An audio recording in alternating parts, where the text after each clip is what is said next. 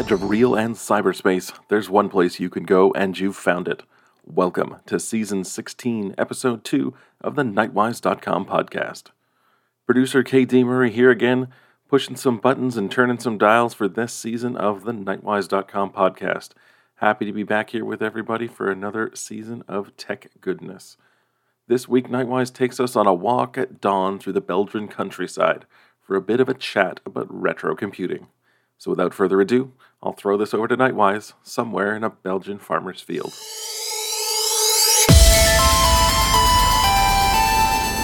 On the edge of real and cyberspace, there's one place you can go, and you found it. Welcome to the Nightwise.com podcast today.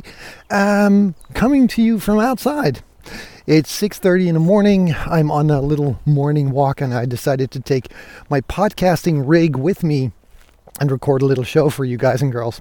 As I'm walking through the fields behind my house, it's absolutely beautifully. The place is teeming with life, so you might hear a lot of birds and even some woodpeckers in the background. Uh, but it's it's absolutely beautiful here, and it's perfect to podcast because, well, there's nobody here. so, what I wanted to talk to you guys about today is retro computing, about um, the technologies of yay old days past that you can still embrace today to learn stuff and to have fun. Now, one of the reasons I got interested into retro computing is A, because I'm a digital dumpster diver, as you all know. I mean, if I see a computer lying discarded by the side of the road or thrown away in a dumpster somewhere and it might still be of use, I cannot resist. I have to, you know, rescue it and repair it and donate it. But sometimes when those machines are really, really old, I end up with a retro system. So I need to have some retro skills. And playing around with retro tech is just fun. I mean, with the lockdown these days and um, the fact that, you know, we had a lot of spare time on our hands, I wanted to have a hobby that took me away from the digital drive and the speed of the modern day internet, and that would kind of take me back to the days of yay old, when stuff was different, when somehow the pace of life and the pace of technology wasn't that fast. So I started to play around with retro computing. And, you know, looking for something that is not as fast and high paced as the modern day technology uh, around us is one of the great reasons to get into retro technology.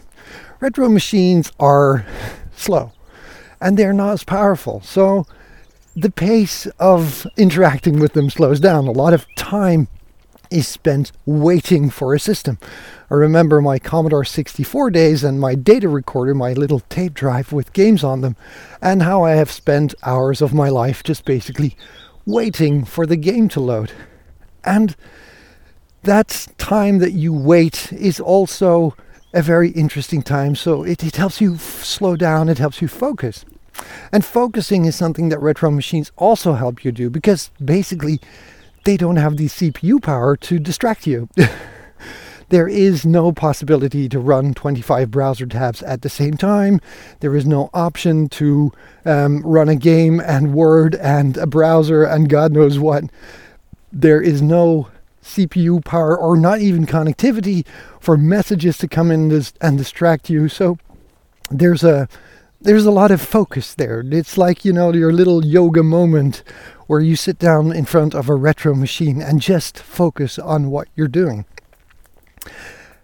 What I've also found playing around with retro computers to be is very educational. Back in the days, computers weren't as easy as they are today. I mean, today stuff just works. You know, you power up your iPad and it just works, and you buy a laptop and you boot it up and it just works.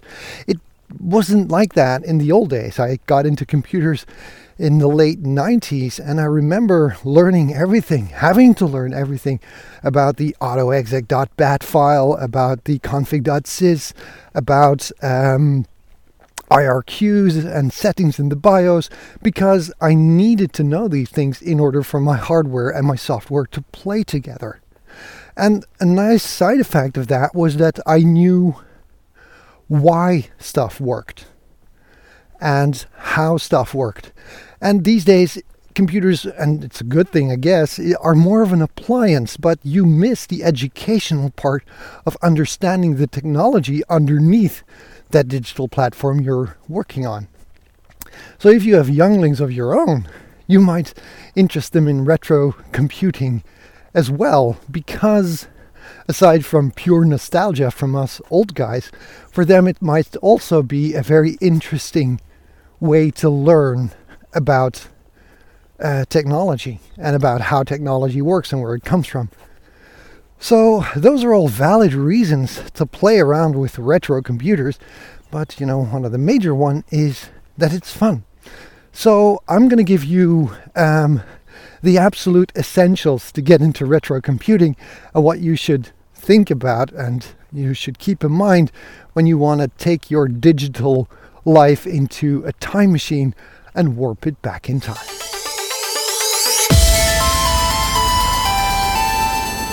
The best way to start with retro computing is using the modern day computer that you have.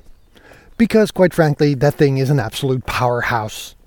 The CPU is insanely powerful, there's a lot of RAM in there. It can easily run one, two, even three operating systems at the same time, and well, quite frankly, especially if those operating systems are from back in the day, they require a lot less CPU power. So, what used to be a very, I don't know, resource in, intensive Windows 95 install on a Pentium 75 with 8 megs of RAM is now nothing more than, uh, I don't know, an application that's about as memory intensive as Notepad on your modern on your modern day machine. So your modern day machine is ideal to start to play around with retro software. And there are two main ways that you can go.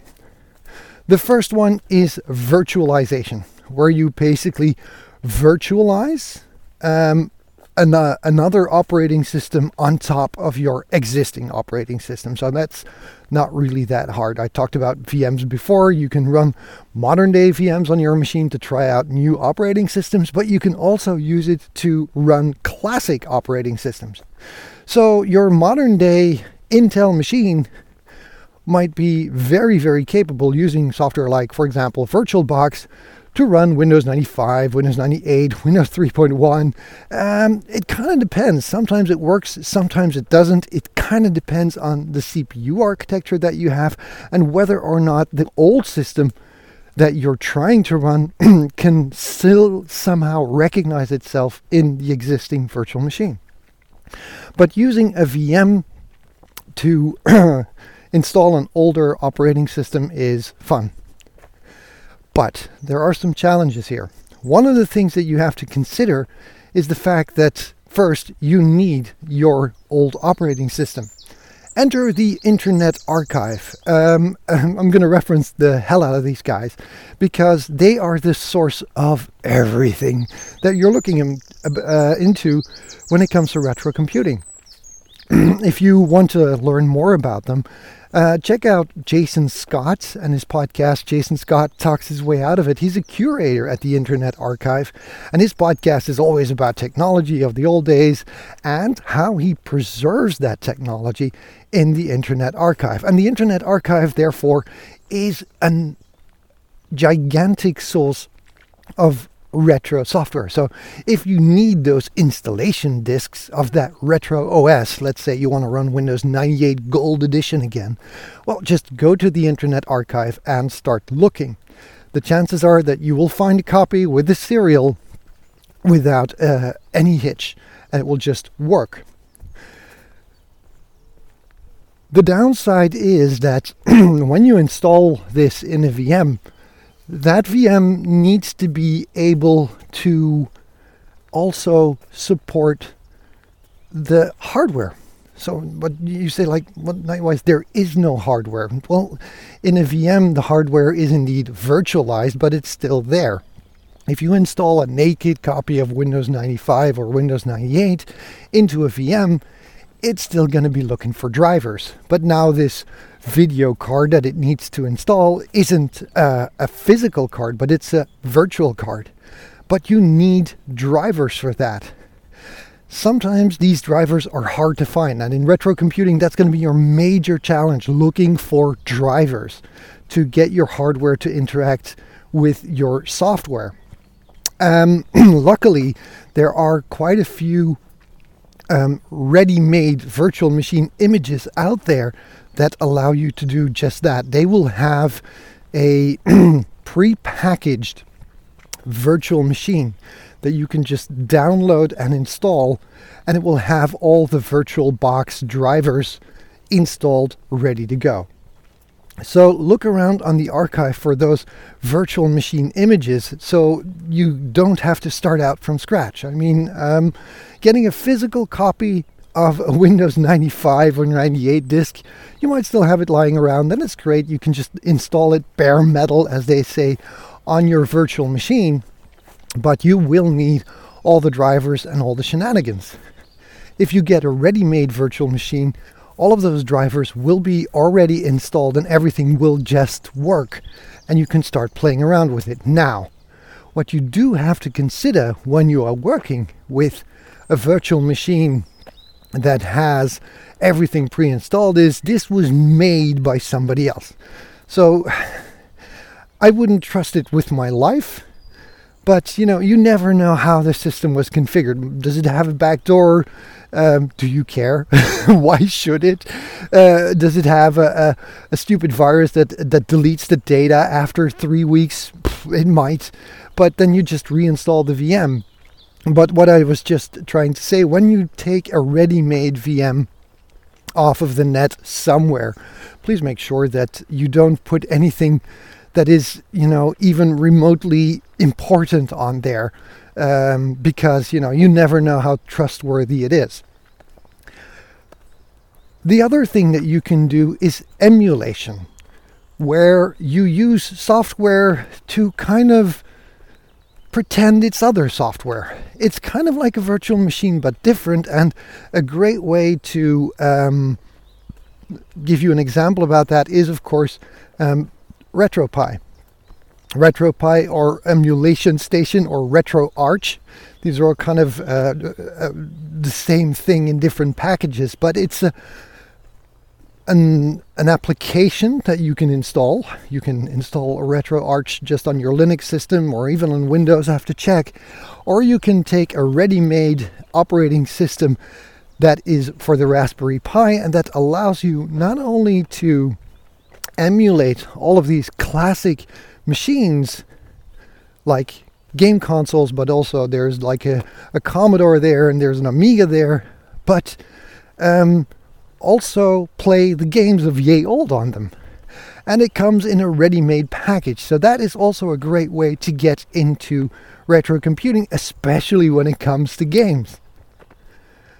You can even emulate some things online. If you take a look at the Internet Archive, they actually have emulators that run in the browser. I know it's crazy, right?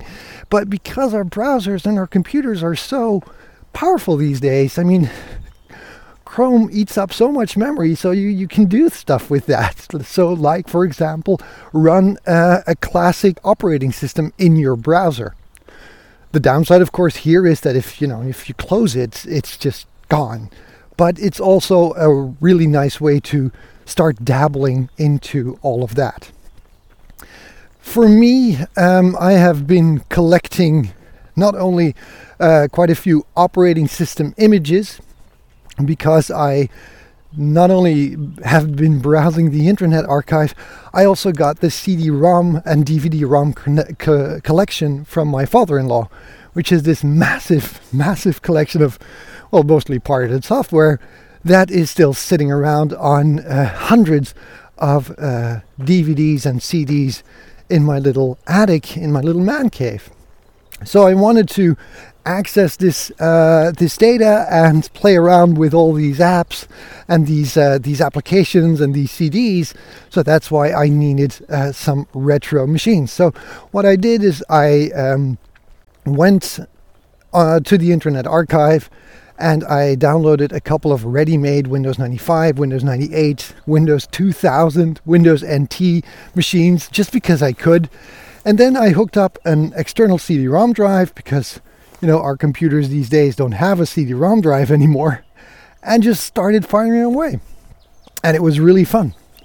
Because that's that might also be one of the reasons that I forgot to mention why you would like to get into retro computing. You might want to salvage data. I mean, we have so many uh, applications that we used over the years, and maybe we created files and stuff with them that are no longer accessible in modern day operating systems, in modern day um, applications. So you might need a retro uh, machine to access that data and unlock that data and become your own digital Indiana Jones.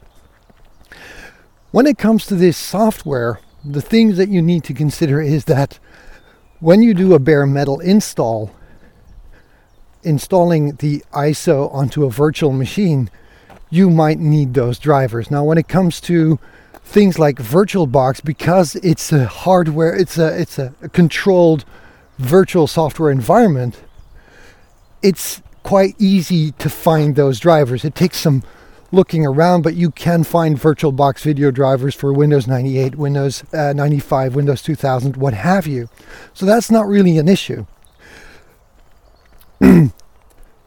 then, or when you want to go the different route and download the ready made virtual machines, also not a problem. They will have the drivers pre installed, but a little word of caution there because you do not have a 100% uh, circle of trust with uh, the person who made that ready made OS for you. But it's a great way to try it out.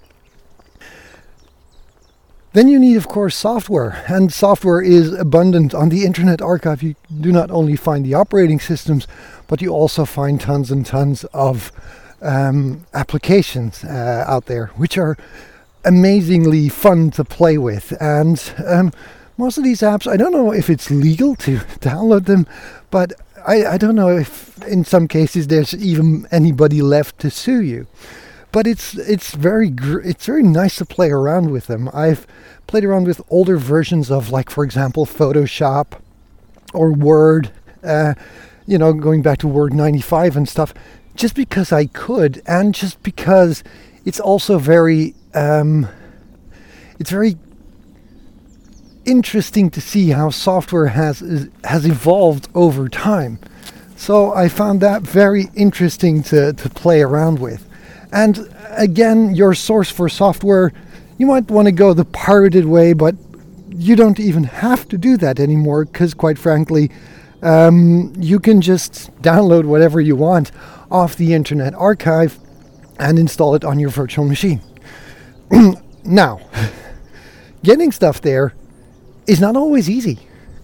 You know, we are so used to, you know, I have a USB stick here, I'll just jam that in, and oh, no, look at that.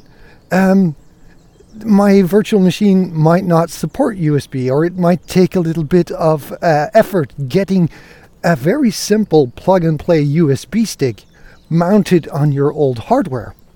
Now, there are ways in virtual machine technology that make this easier. When we get into the hardware side, it will become even harder. I mean, how do you get data on a machine that doesn't have uh, support for USB? uh, uh, network. Okay, try getting a network card up and running. That's that's an option. You can set up a Samba share somewhere and access that via your virtual machine if you get it connected to the network. Um, that's a possibility.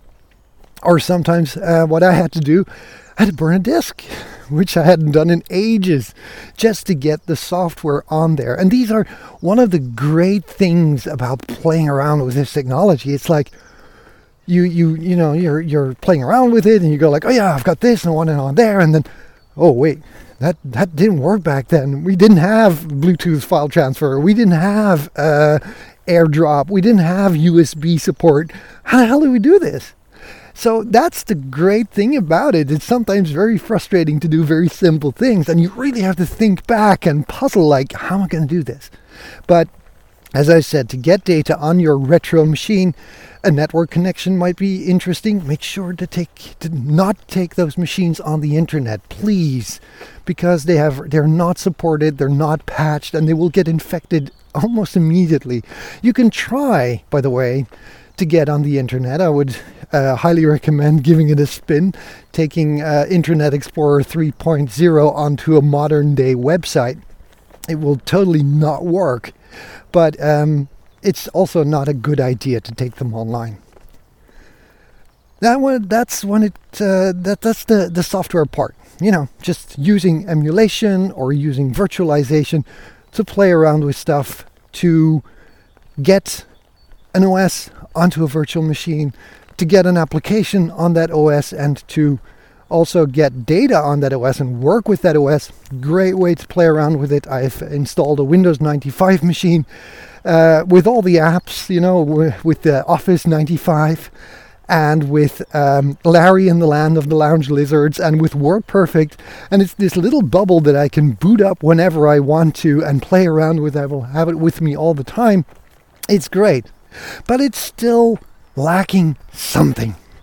You want to take it maybe one step further, and that one step further is by going full metal jacket, by going full on and doing, well, retro machine experiences on retro machine hardware. And that's something I'm going to talk about in the next part.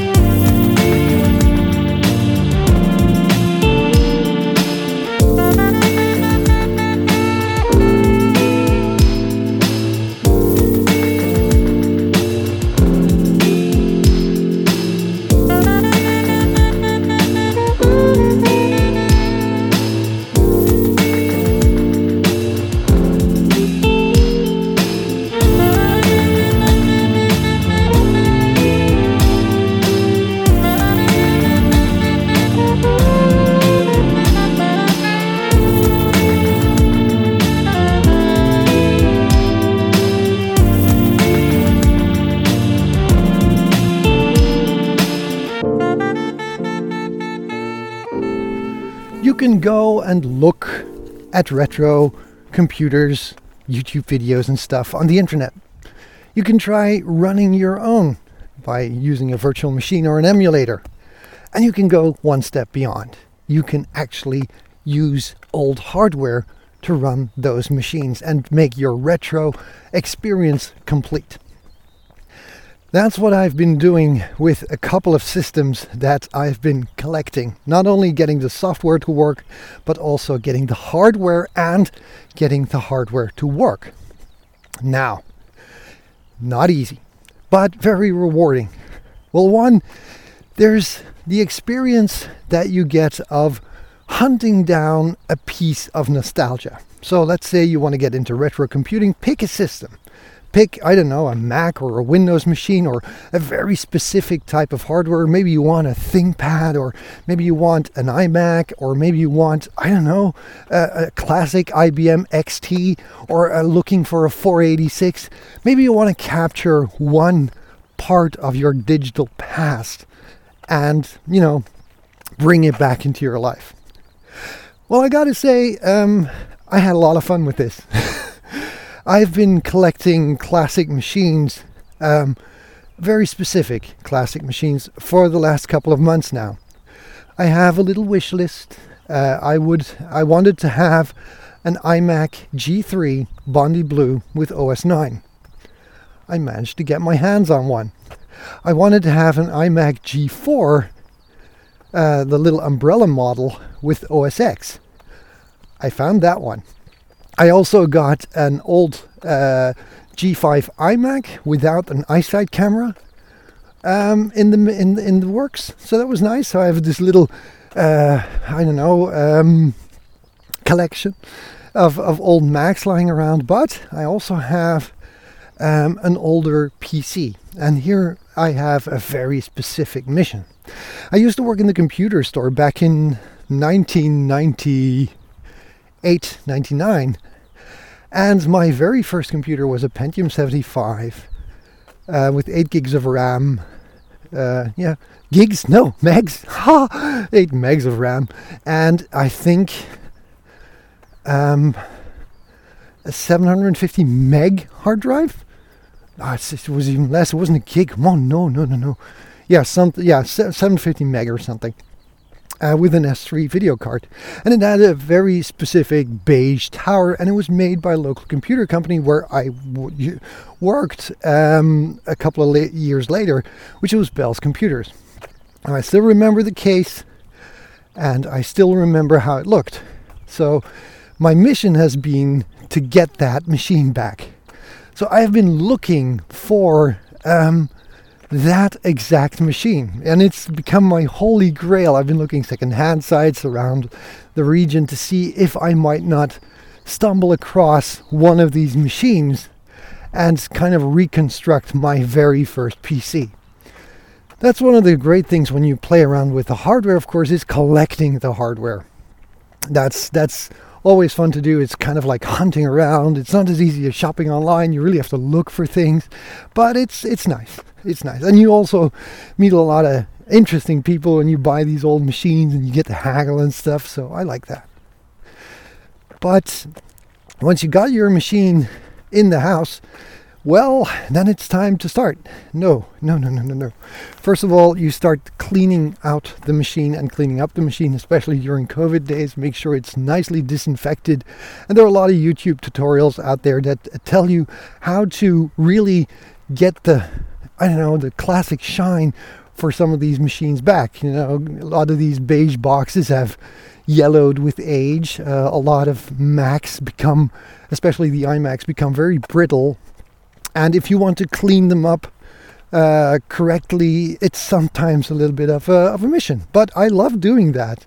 I got my hands on, a, I don't know, a Power Mac G3 Bondi Blue um, just taking the case apart and taking everything out and cleaning everything up and putting everything back in. That was like, you know, Legos. Uh, a lot of fun to do. But it's important that your machine is clean. Then you need to start it up. Now, be careful. A lot of these electronic components over the years have not aged well, especially two things. The BIOS batteries, they kind of tend to leak out and uh, spill their acid onto the motherboard, sometimes making the computer completely unusable, or they um, they just don't work anymore. You need to replace them because otherwise the BIOS doesn't remember what time of uh, day it is. But if you kind of tell it it's 21T21, some of these machines might get a heart attack. I don't know. And the other thing is the condensators in your power supplies. Now, what do these things do? They take the um, main power from the wall socket, which is uh, depending on where you are, 110 or 220 volts, and turn it into 5 and 12 volts. These things don't always age well. Well, what am I saying? Sometimes they just blow up. So, tip number one if you are if you purchased a, a secondhand machine or you found one especially if you found one make sure it didn't get wet and uh, it isn't corroding. Make sure that you don't shock yourself when you're plugging it into the mains or that it doesn't blow up or that it doesn't burn your house down. One of the things i always do is i let a retro machine that i buy run for 24 hours attended, never unattended. So I, I give it a little bit of a burn in cycle. So I know that the hardware is reliable, and even then, I would highly recommend not to leave a retro machine running unattended. You never know, these parts, as I said, they don't age well. But once you've got your machine up and running and everything is, you know, powered up, it kind of depends. Maybe it's pre-installed and everything's there. So you can just start cleaning up the uh, operating system, removing old data, and making room for your own little retro uh, experience.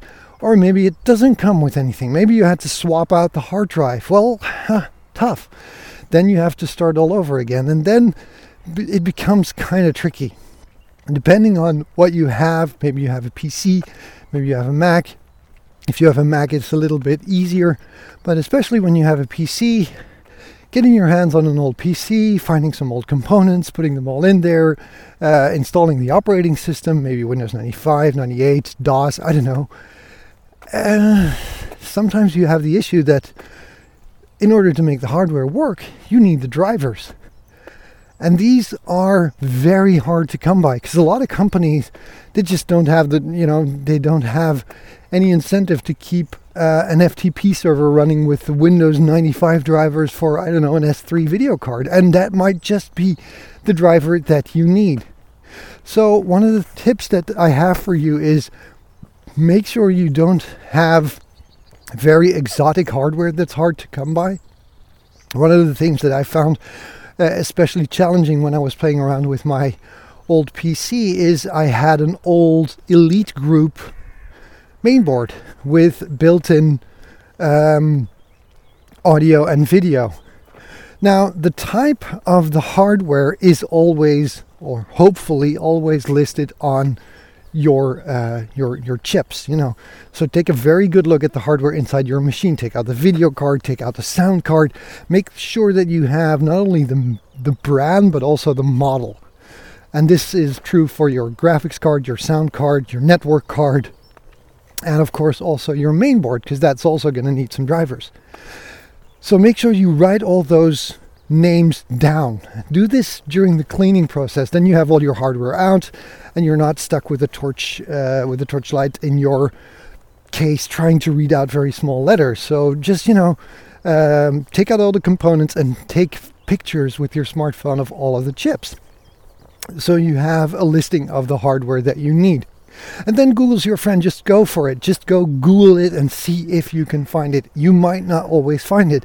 As I said, I had this great Elite board main board that would take me back to an AMD, uh, I think K6. I'm not really sure anymore.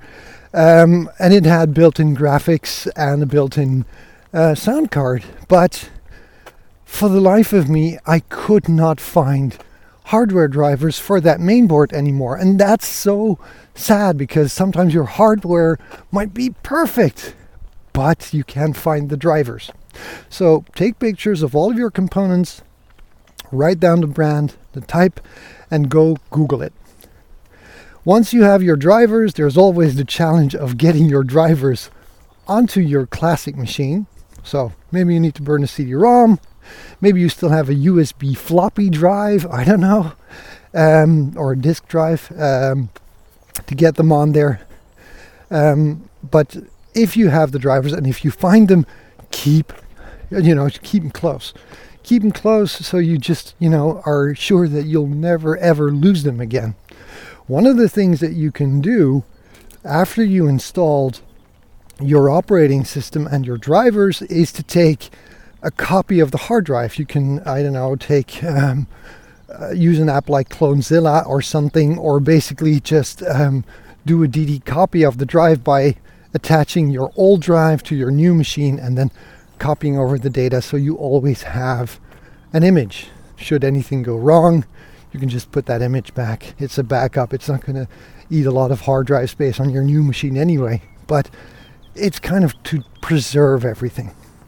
And then, of course, it's time to put on the software. So go online, Google all of the, uh, or Internet Archive all of the things that you want to download or you, that you want to play with and start installing and playing away with it. Um, it's really fun to see older versions of, of software uh, like they were back in the day. And sometimes I found that working on an old version of uh, Word was even more rewarding than using the modern day um, hyper fast one with tons of distractions.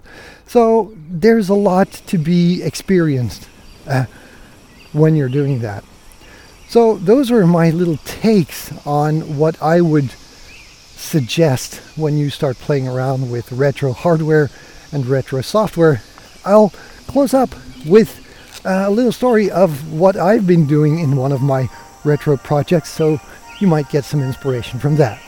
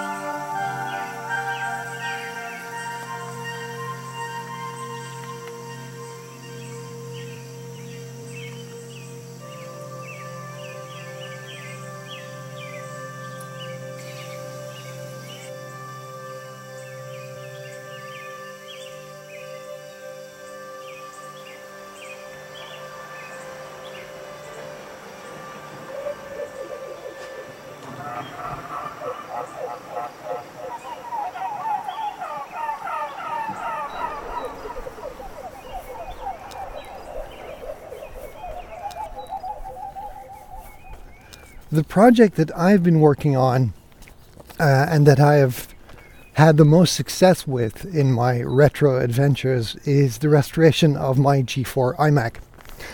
I've been talking to uh, our next door neighbor, who's a, an older man who used to work for the local water company, and he is responsible for the little community hall uh, behind our house. Now, as a volunteer, I helped out a little bit with their IT infrastructure, and we got talking about older computers. I said, like, yeah, I love to dumpster dive uh, and bring back some old machines, and and I'm looking, currently looking for for some classic machines. And this guy says, like, well, if if you want to, you can come by. Uh, I have some old hardware lying around, and I'm gonna take it to the recycling center. And I said, like, well, you know, come and take a look. So I drive over to his house, and lo and behold, there is um, this collection. It was a G5 iMac without the iSight. It was a G3 iMac, uh, Bondi Blue, and two G4 Umbrella iMacs all in perfect condition. And he wasn't using them anymore, he didn't need them anymore, and he said, just take them. And I was I was ecstatic. You know, it was it was so much fun loading them in and ta- and bringing them home. My wife went like, "Oh my god!" But um, some of these things are just beautiful. One of the things that I wanted to uh, achieve was making a little retro machine that I could, you know, hide away. so I've been installing, um, I started out with the um, iMac G4. So I plugged it in, I cleaned it up, I started it up, it was still working, and I backed up all the data because that's the only uh, prerequisite, uh, the only demand that the owner had. Could you please get all the pictures of my kids off of there so I can use them on my modern day computer? So, of course, I, I said, I'll, I'll do that. So I just backed up all this data and then I had the machine. And it was nice, it was running OS X, and I decided I would do something different. I wanted to go for an OS 9 install. Okay, went on to uh, the Internet Archive, but I didn't find a lot of Mac hardware and sorry, Mac software there. But what I did find was a link to the MacGarden.com. I'll put the links in the show notes. And on MacGarden.com, uh, I found this beautiful collection of all the Apple software that you want. So I decided to go for the latest version of OS 9 and installed that. At least I thought I was going to do that. So I thought, like, all right, how do you install this? Yeah, USB disk? Oh, yeah, no, no, no, you know, no bootable USB stick. Um, can I hook up a USB disk and uh, boot it from there? No. Okay, I'll need a CD-ROM. Okay, CD-ROM, CD-ROM, CD-ROM. It took me a while to find uh, a box of empty CD-ROMs still lying around somewhere. I still had a USB CD-ROM drive, and I burned uh, the ISO. At least that's what I thought, because one of the tricks that you need to think about is that these CD-ROMs, you know, this is old tech, and if you burn a CD-ROM on maximum speed, like 52 speed or something, 52x, it's not even going to be readable by your old machine. So if you have to burn your ISOs to disk, make sure you burn them at the lowest possible speed. We're talking old technology here, people. So I got that working and I managed to get OS 9 working on there. And since then, I have been going through a little bit of a retro phase where I decided to install all of the games from LucasArts. So, X Wing Fighter, uh, Dark Forces, TIE Fighter. Uh, I have a couple of them on there, and I have a couple of older Star Trek games like Star Trek Harbinger. Uh, running on there, and I gotta say, it is absolutely beautiful to work with this machine it's great to, for play, but it's also great for work. Because one of the upsides that I noticed when I wanted to uh, connect that machine to my local network, I thought, like, you know, maybe I can, I don't know, uh, uh, use um, um, a terminal on there and connect to my Linux system or stuff like that. It would be cool. But, you know, it doesn't work. Um, SSH doesn't work anymore because all of the keys have changed. And, you know, taking this machine online is a, a, a terrible experience. So pretty soon I found out that this is a standalone computer. Oh, great, this is a standalone computer. That means that if I have something on here, it's only on here. And I have no distractions, I have nothing interrupting me. I just get stuff done. And that was one of the things that I found very, very rewarding is somehow I now have this little corner where I can sit and do things on and I'm not distracted by the internet or by Facebook or by a, a ton of things to do. I'm just there and the files are on the hard drive. I do have a backup, of course, and it helps me really focus. So I've been doing some writing on that machine. And aside from the fact that the whine from the hard drive is quite soothing and the clickety clack of the keyboard is very cool, and the small resolution screen doesn't give you the space to run two applications side by side. Sure, the machine's slow, but also I managed to slow down as well. I managed to focus. I managed to sit behind there and do my thing. So it's a little bit of an escape from the modern day internet, and I come full circle to the beginning of the episode. It's a great way to let technology work for you, even if that technology is not hyper fast anymore. It's been a great experience for me to not only challenge myself and remember how I used to do things and why things work, but also to slow down, enjoy, and embrace the fun of retro computing.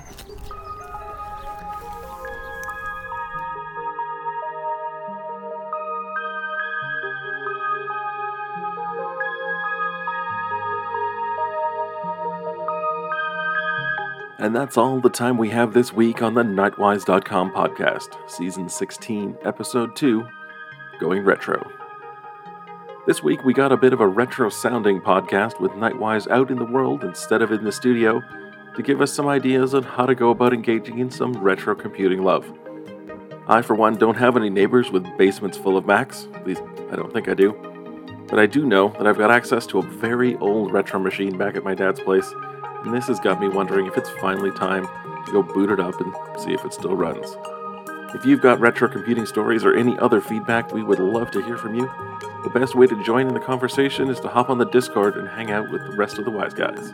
A link for that will be in the show notes. Speaking of which, we've got a number of links that Nightwise talked about in the show today, and as always, those are going to be over on the post for the episode at nightwise.com. Remember, retro's not always old, so maybe you can get some classic technology to work for you instead of the other way around. You have been listening to the Nightwise.com podcast, the show with hacks, tips, and tweaks for cross platform geeks. Send your feedback, questions, or start your own personal flame war by contacting us directly on feedback at nightwise.com.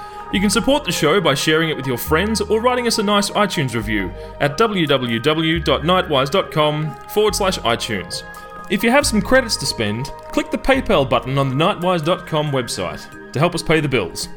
Just remember, there is real life outside cyberspace! But it's not all that important.